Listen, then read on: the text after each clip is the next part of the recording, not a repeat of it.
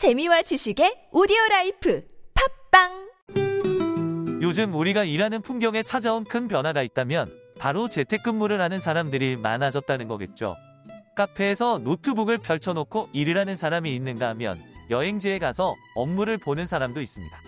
그만큼 이제는 사무실이라는 한정된 공간을 벗어나 일을 하는 사람들이 늘어났는데요.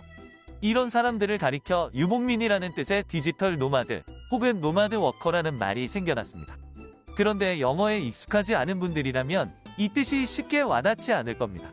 그래서 문화체육관광부에서는 신조어 노마드 워커를 대체할 말로 유목민형 노동자를 선정했습니다. 무슨 뜻인지 단번에 알 수 있죠?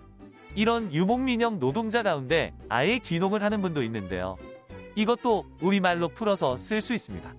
dual life가 아니라 두 지역살이라고 쓰는 것이죠. 일자리 환경이 변하면서 신조어가 많아지는 요즘 되도록이면 쉬운 우리말로 바꿔 쓰는 습관을 들여야겠습니다.